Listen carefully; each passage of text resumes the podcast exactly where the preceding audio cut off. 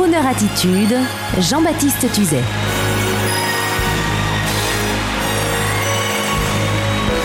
La génération perdue, épisode 2. Le match de foot à la maison.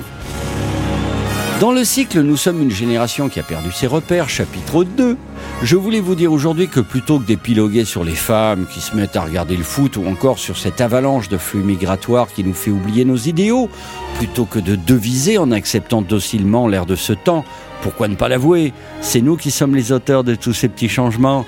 Mais est-ce là une évolution? Oui, au sens le plus strict du terme, et Crooner Radio n'est pas là pour juger juste vous faire remarquer que cette Coupe du Monde fait plaisir au plus grand nombre.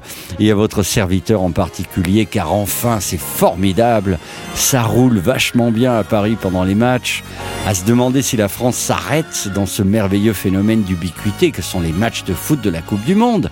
Et alors pour la finale avec la France en jeu, alors là, un boulevard, je roulerai quasi seul dans ma limousine anglaise, boulevard Saint-Germain à Paris, quasi seul avec un must, une légère brise sur le visage, entendant de temps en temps des cris de liesse en provenance d'appartements ouverts à tous les étages. Oui, mesdames, vous avez raison de participer activement au supporting footballistique avec une progression nette de votre intérêt participatif dans les sondages. Les hommes le comprendront peut-être enfin. Vous êtes plus intelligente que nous et vous maîtrisez tout et vous avez décidé de tenir l'affaire du foot en regardant désormais les matchs avec votre chérie et une bande de potes à la maison.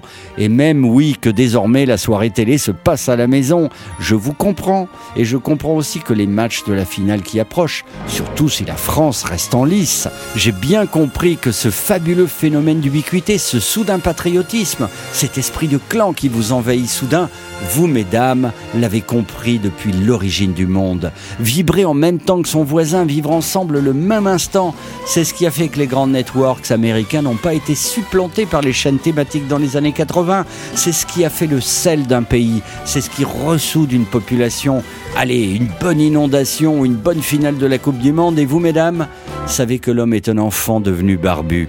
Et vous ressentez tout cela. Et vous regarderez la finale avec la France, bien sûr, comme moi, sans même connaître les règles du jeu, comme fasciné par cet entrain et cette symbiose humaine. Alors je vous le dis, bon match, mesdames, vous êtes à l'origine du monde, vous êtes l'origine du monde.